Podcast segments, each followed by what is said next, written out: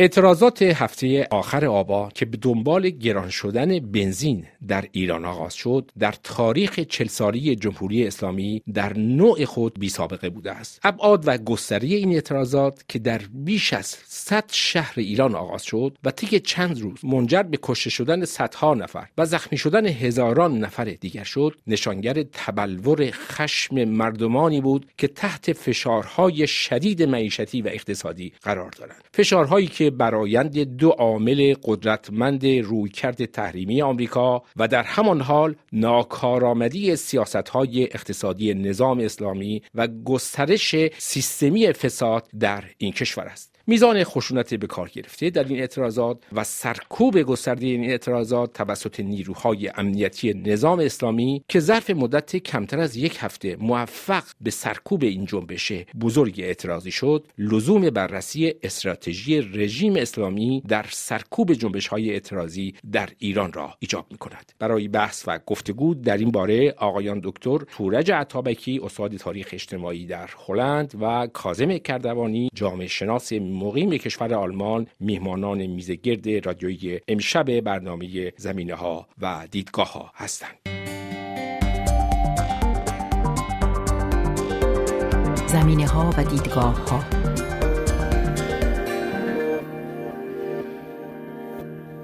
جناب دکتر عطابکی جناب کردوانی به هر دوی شما عزیزان سلام میگم و سپاس از اینکه در این میزگرد رادیویی شرکت میفرمایید با مقایسه اعتراضات اخیر با اعتراضات سالهای 96 و سال 88 چه مشخصات در جنبش اخیر بیش از هر چیز دیگری توجه شما را به این جنبش جلب کرده؟ جناب عطابک. در نگاه اول اون نرخ بالای خشونته خشونت از هر دو طرف. این به معنای نیستش که ما در حقیقت مشروعیتی برای اعمال خشونت از هر دو طرف قائل بشیم و اینها رو یکسان ببینیم. اما اینکه نرخ اعتراض کسانی که ساختار سیاسی موجود رو نمی‌خواهند و به خیابون میان و حرکات تند می‌کنند یکی از برجستگی ها ویژگی های حرکتی بود که ما این بار داشتیم. از طرف دیگه از نخستین ساعت این اعتراضات کاملا مشهود بود که نظام کمر به این بسته که این بار در قیاس با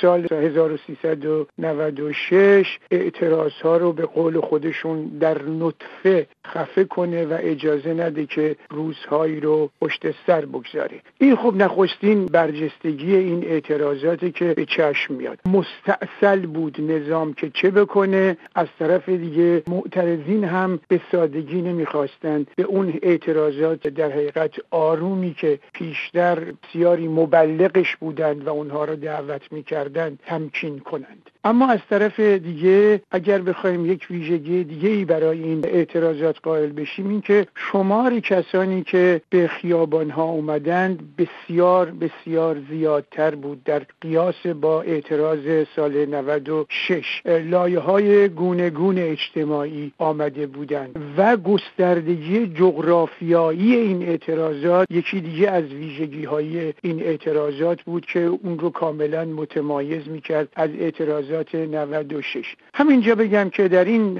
چند هفته گذشته از پی این اعتراضات اینجا و اونجا بسیار شنیدیم که کسانی بودن از ناظران که به تحلیل این اعتراضات نشستند منشأ طبقاتی رو برای این اعتراضات قائل بودند و بر این ادعا پا می فشردند که این در حقیقت کسانی که به حاشیه رانده شدند توهیدستان شهری هستند که به خیابان اومدند و جای طبقه متوسط و از این دست تا اندازه خالیه. من این خانش رو قبول ندارم و اگر فرصتی باشه در ادامه بحث به اون خواهم پرداخت که چرا قبول ندارم. اما به داوری من همینجا اشاره کنم که تحلیلمون از حضور یا عدم حضور گروه های اجتماعی هرچه باشه اما من جا به جا در این اعتراضات جای پای رده های مختلف اجتماعی گروه های اجتماعی رو می‌تونم ببینم و بنابراین نمی‌تونم اینو محدود بکنم به توهیدستان شهری جناب کردوانی نظر شما چیه؟ به باور من اگر سه تا حرکت و جنبش ده سال اخیر رو یعنی جنبش سبز سال 88 اعتراضای بزرگ سال 96 ده 96 و این خیزش بزرگ در سال 98 در آبان 98 یعنی در عرض این ده سال. یک می‌بینیم که فاصله اعتراضات بزرگ اجتماعی خیلی خیلی کمتر شده. افزون بر اینکه میان دی 96 تا آبان 98 جامعه ساکت نبوده. یعنی شما شاهد های گسترده اما به صورت پراکنده در اینجا اونجا بودید. از اعتراض کارگران اشکر افتپه تا تظاهرات مالباختگان تا تظاهرات معلمان. هر اینجا که شما نگاه بکنید جامعه تو این دو سال جامعه آرامی نبوده و اصولا فضا فضایی در ایران فضا فضای اعتراضیه و این خیلی مهمه. به گمان من سه عنصر بنیادین در این خیزش نقش داشتن. که فخر بوده یکی تحقیر بوده و آخری در واقع سرخوردگی اجتماعی. اون بخشی که مربوط به فقر میشه ما خب در واقع خود جغرافی های اعتراضات نشون میده که ما در واقع هاشی های شهری یا شهرک های بزرگ یا حتی مثلا در شهر بزرگی مثل شیراز منطقه مالیابا اینجا رو می‌بینیم. یعنی در واقع شرکت وسیع توهیدستان رو می‌بینیم و الا به معنای شرکت نکردن طبقه متوسط نیست. طبقه متوسط اونم می‌بینیم که یه بخشهایی از طبقه متوسط شرکت کرده. ولی اگر مثلا مقایسه بکنیم با جنبش سبز سال 88 اونجا می‌بینیم خب جنبه قوی و یه جوری هدایت کننده اون جنبش طبقه متوسط شهری رو تحصیل کرده بوده. این رو میشه دید. ولی به هر جهت چیزی که هست این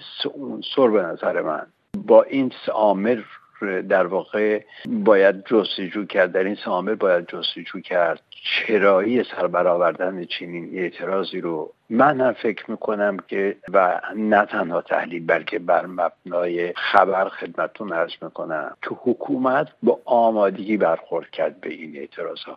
منتها این حد رو پیش بینی نمی‌کرد یعنی مجموعه خبرهایی که در جلسه های وزارت کشور و جاهای دیگه بوده و زمانی که می‌خواستن اعلام بکنن به صلاح این افزایش قیمت بنزین رو در ارزیابی این بوده که با اعتراضات بزرگی رو روبرو میشه. ارزیابی خود دستگاه امنیتی. اما تصور نمی‌کردن که تا این حد باشه. در نتیجه این بحث درسته که از سر استیصال البته استیصال استیصال خود کرده. این حکومت این بنزین رو پول بنزین رو بالا برد و اثر استیصال هم درسته این فرمایش جناب وکی که در واقع برخورد کرد به این تظاهرات و این درجه خشونت. یعنی باز از جنبش سبز. اعتراضای 96 و آبان 98 هم نگاه بکنید درجه خشونت هر مرحله بیشتر شده.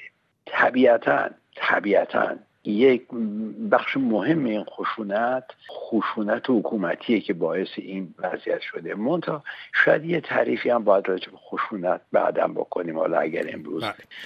فرصت نباشه.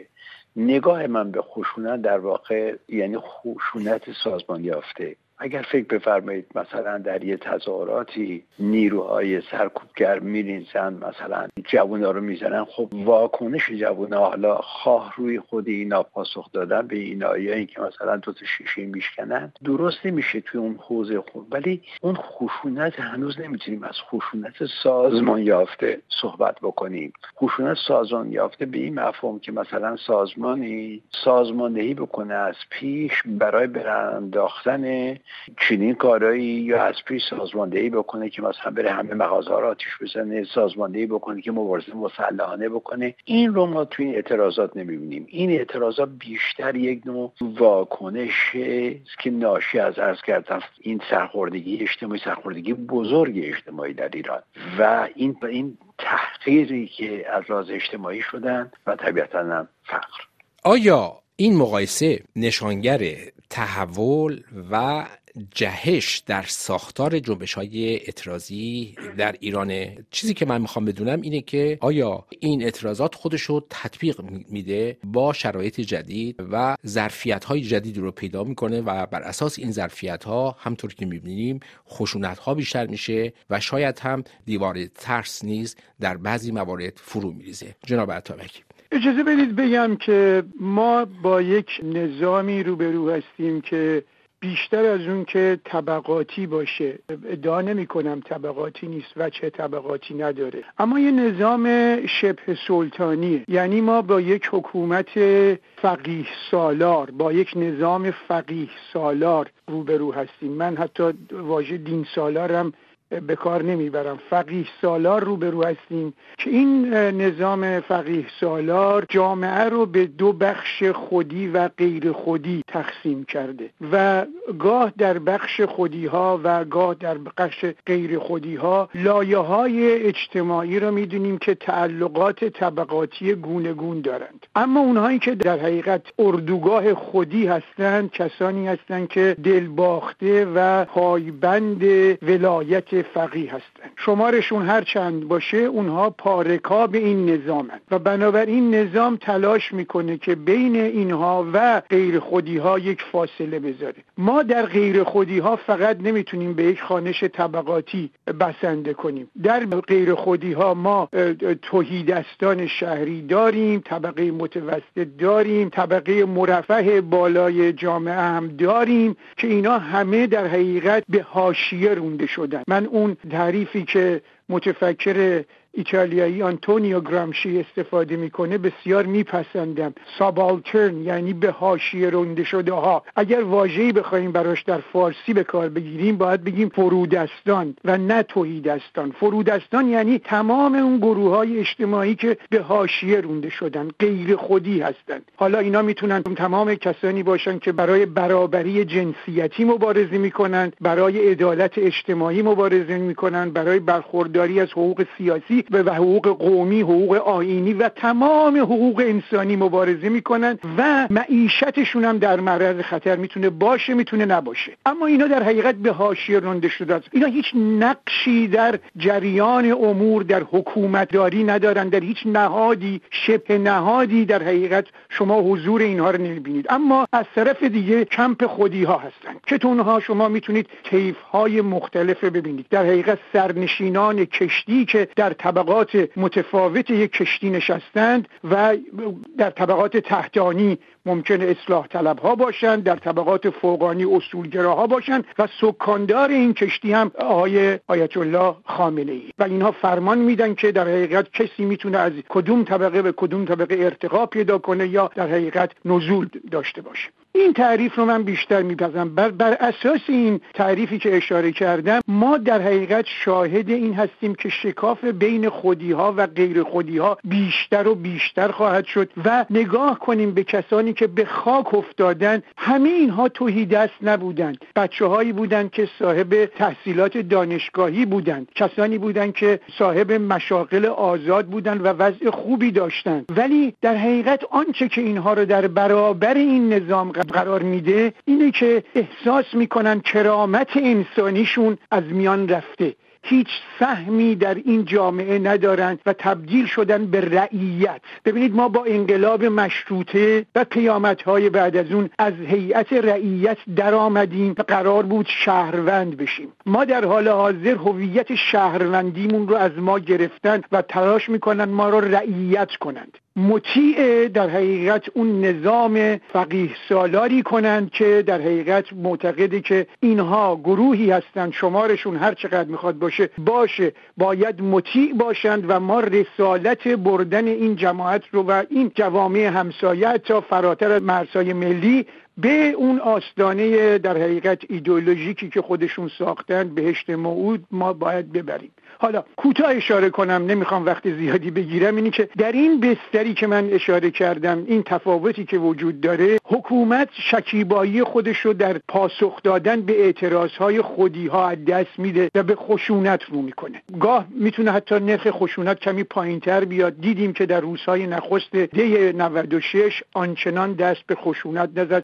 داشت در حقیقت به نوعی آزمون و خطا رو پیدا می‌کرد که آیا درسته که یک سره به خشونت رو بکنه یا نه. ولی بعد متوجه شد در این اعتراضات اخیر که نه اون پاسخ نمیده و با توجه به تحولاتی که در منطقه داره صورت می‌گیره در عراق در لبنان و از این دست باید در حقیقت سنگ تمام بذاره و اعتراضها رو به قول خودشون در نطفه خفه کنه. بنابراین در این بستر حکومت میره که خشونت رو به در حقیقت سطوح بالا ببره ارتقا بده. از اون طرف معترضین هم برای دفاع از خود مجبور میشن که پاسخ خشونت رو با اعتراضهای تندتر بدن. و این به نظر من حق مشروع و حق انسانیشونه. اینها به خیابان میان سکوت می‌کنن تظاهرات سکوت می‌کنن. اینها میان در حقیقت ماشیناشون رو پارک می‌کنن. خیلی اعتراض مدنی بدون اینکه اهل خشونت باشن. ولی وقتی که شما دیدید کسانی اومدن با باتوم شیشه ماشین های شما رو شکستن و شما رو لط و پار کردن و تیراندازی کردن به سمت شما این حق مسلمه که شما حق دفاع از خود داشته باشید و در برابر این سبعیت بیستید.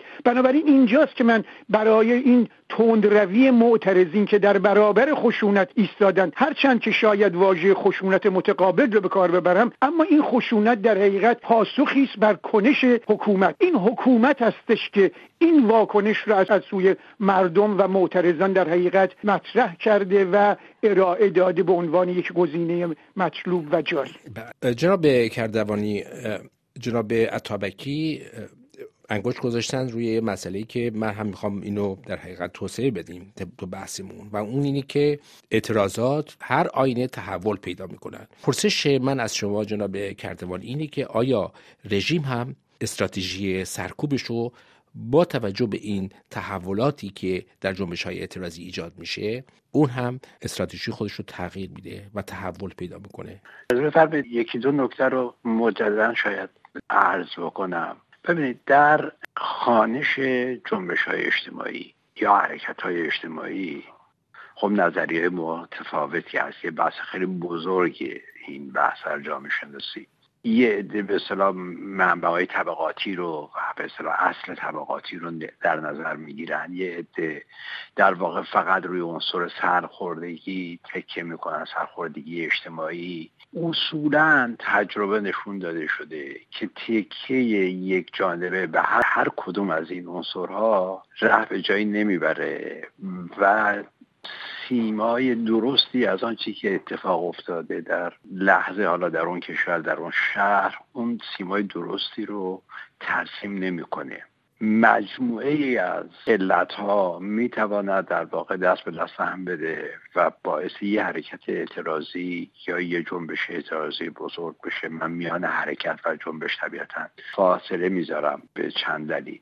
مثلا شما فکر بفرمایید که در اعتراضات بسیار وسیعی که مثلا مال باختگان تو دو سال قبل انجام دادن خب این فقط انگیزه انگیزه مادی بود.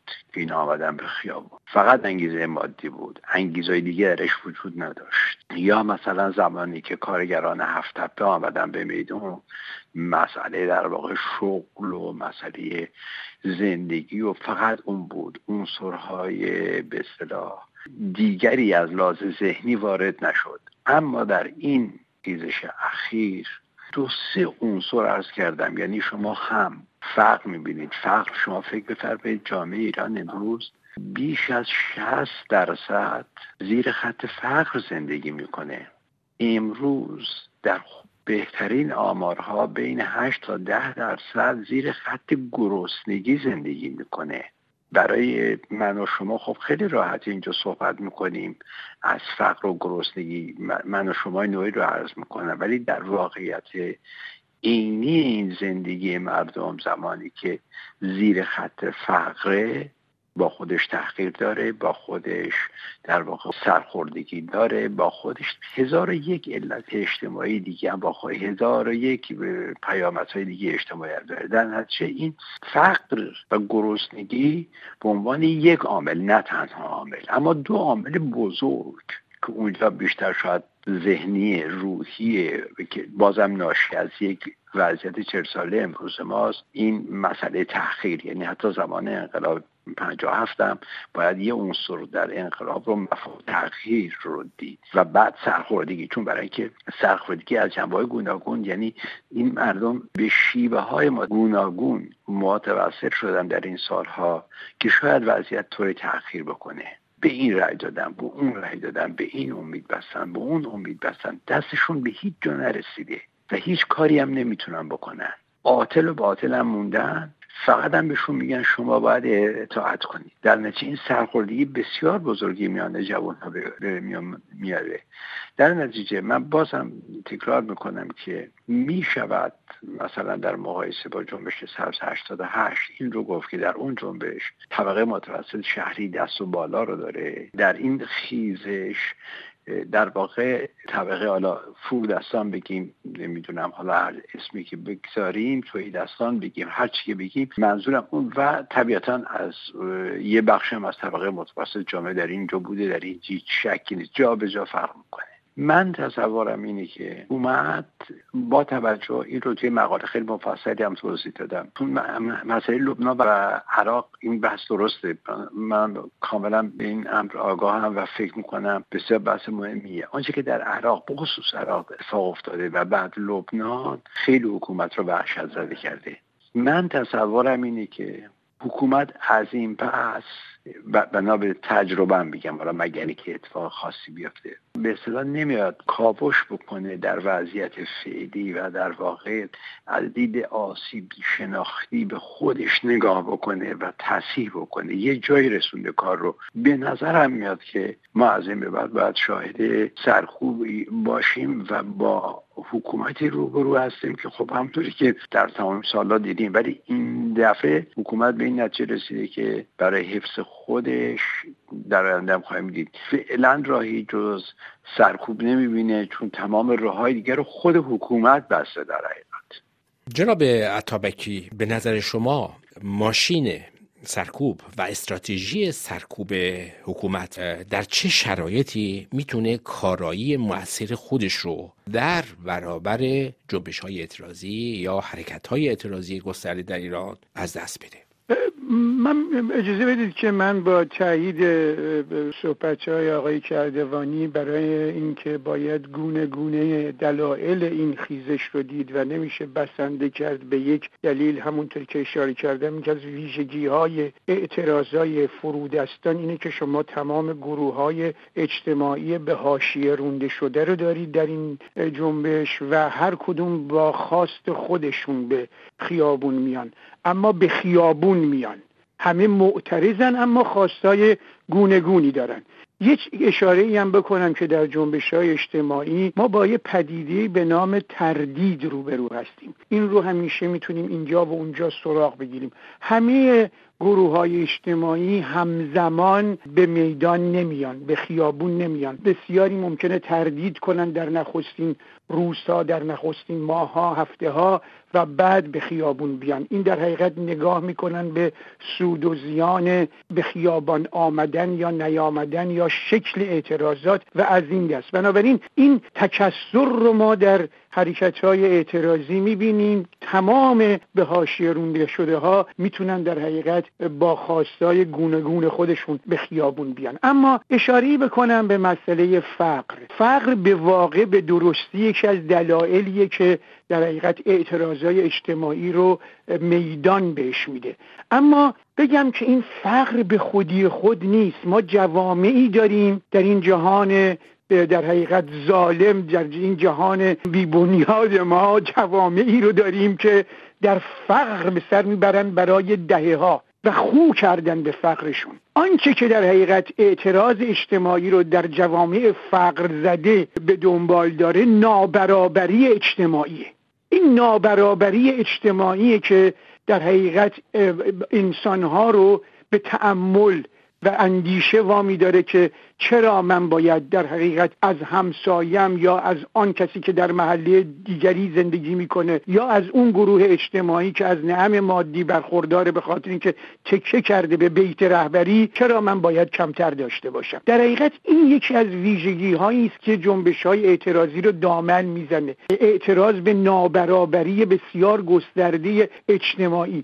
به داوری من این حکومت نظام فقیه سالار هیچ توانایی برای زدودن این نابرابری نداره. به خاطر اینکه این نظامی است امتیازده. یعنی در حقیقت خودیهایی رو جمع کرده سرنشینان این کشتی که به این خودیها امتیاز میده که امنیت این کشتی رو امنیت این سرزمین رو در حقیقت ساکنان این کشتی در حقیقت تأمین بکنند. من در جبین این نظام نمی‌تونم بتونم ببینم که می‌تونه در حقیقت با می‌تونن اینجا و اونجا در حقیقت ادعا بکنم ما با فساد مبارزه کردیم. ولی فساد بنمایه و جانمایه این نظامه. نه چیزی است که بتونن اینها در حقیقت خودشون رو از اون خلاص کنن. با با فساد و با امتیاز این نظام قوام گرفته و متعین شده. به همین خاطر من فکر می‌کنم این داستان سر دراز داره و تا زمانی که این نظام فقیه سالار وجود داشته باشه اعتراض ها می‌تونه ابعاد بسیار بسیار بیشتری هم پیدا کنه. اما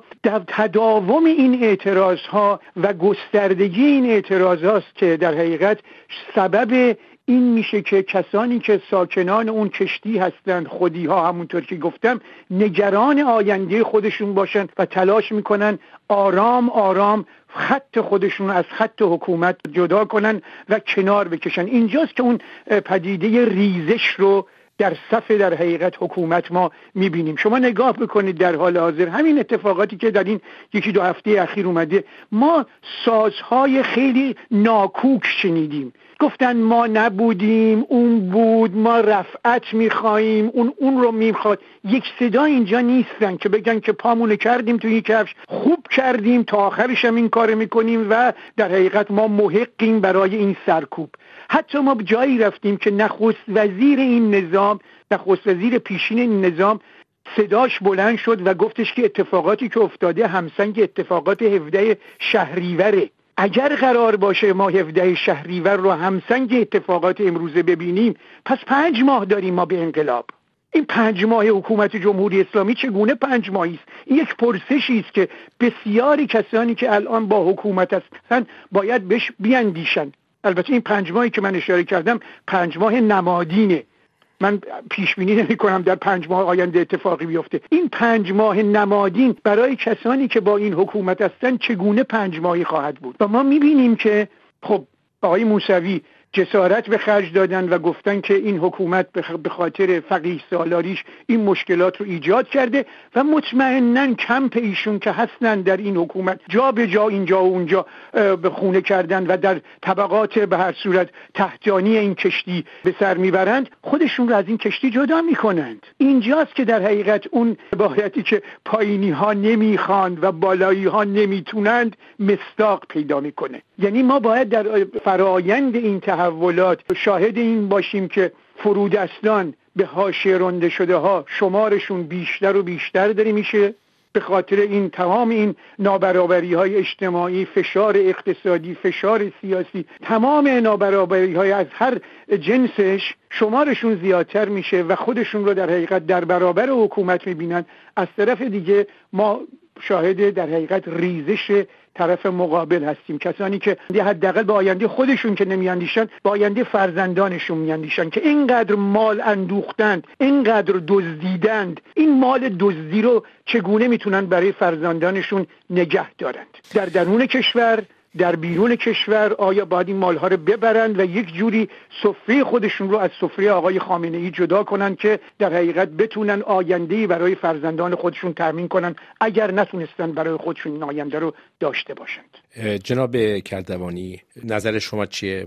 ببینید منم تصور می‌کنم که این وضعیت که حکومت دست بگیره و تغییر جدی در روشش در روش حکومت داریش و نوع برخوردش با مردم انجام بده منم کما همان نظری دارم که جناب دکتر عطاوکی گفتم یعنی این حکومت نوعی شکل گرفته و نوعی در این چل سال ساختمان بندی و سامانی رو در جامعه پایه ریخته و پیش برده که حتی اگر امروز به فرض محال ارز می‌کنم اگر شخص آقای خامنه ای هم بخواد که تغییر عجیب و غریبی در این وضعیت بده نتواناییش داره و افزون برای این حتما خیلی سریع در واقع یه کاری باهاش خواهند کرد. اون خود این سازوکاری که این حکومت در مملکت به وجود آورده. شما فکر بفرمایید که همین برخورده که بعد از این ماجرا که نشون میده از ترس آقای خامنه ای کامده گفته نمی‌دونم کسانی که کشته شدن نمی‌دونم جز این آدم های اصلی نبودن جز خانواده جز شهدا استفاده بکنین دیه بدین. گذشته از انزجار آور بودن چنین حرفهایی که جان مردم با دیه بر نمیگرده و کی این کارو کرده؟ حدود 21 سال پیش توی این مملکت اتفاق بزرگی افتاد به اسم قتل زنجیری قبلش هم بود ولی به جهت چهار نفر که پذیرفتن. همین حرفای امروز های خامنی هست. یعنی همون موقع هم خامنی آمد در نماز جمعه گفت کسانی که اینها رو کشتن از خارج آمده بودن و جاسوس اسرائیل به آمریکا بودن. منتها اینقدر اعتراض ها در اون روز وسیع بود سه هفته نکشید که وزارت اطلاعات خودش مجبور شد اعلام بکنه که به اصطلاح آدمای خود سر آمدن کار کردن. همون موقع تمام ما در ایران بحثمون این بود که آقا یه کمیته حقیقتیاب تشکیل بدید. آمران و عاملان اون قتل رو معرفی کنید. امروزم اگر این حکومت خواست بررسی کنه و چاره واقعا پیدا بکنه تشکیل باز تشکیل یک کمیته حقیقت به نه اینکه آقای خامنه‌ای بیاد های به که به این پول بدید به اون پول بدید این رو نمی‌دونم باشون با رفعت برخورد کنید. اصلا این پاسخگون نیست اصلا پاسخ واقعی و پاسخ حکومتی اصلا نیست. رئیس جمهور مملکت بیاد که منم خبر نشتم که قرار این بنزین گرون بشه. به اعلام بشه.